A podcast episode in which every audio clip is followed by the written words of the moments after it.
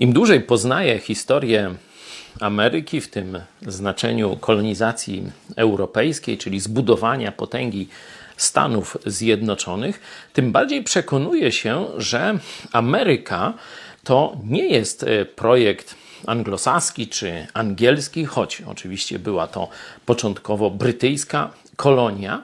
To jest rzeczywiście Boży projekt wolnościowy, to jest też projekt polski.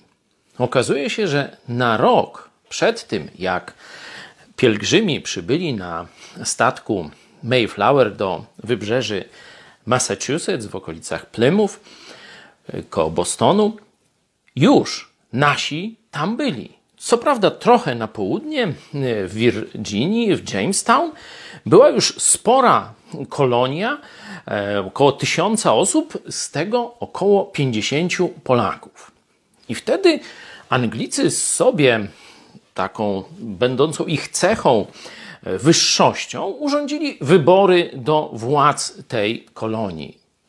No i pomyśleli, że oczywiście prawa wyborcze przysługują tylko Anglikom, no jakby inaczej. Nasi z terenów Rzeczpospolitej, być może także częściowo z Prus,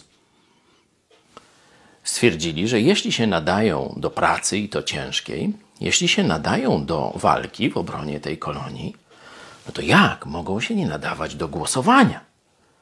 I stwierdzili, dobrze Anglicy, nie chcecie nas, no to my strajkujemy. Nasi zrobili pierwszy strajk w dziejach Ameryki. Nie był to strajk o podwyżkę.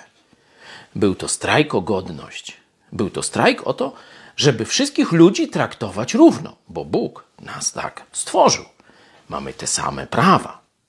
Anglicy szybko się ugięli.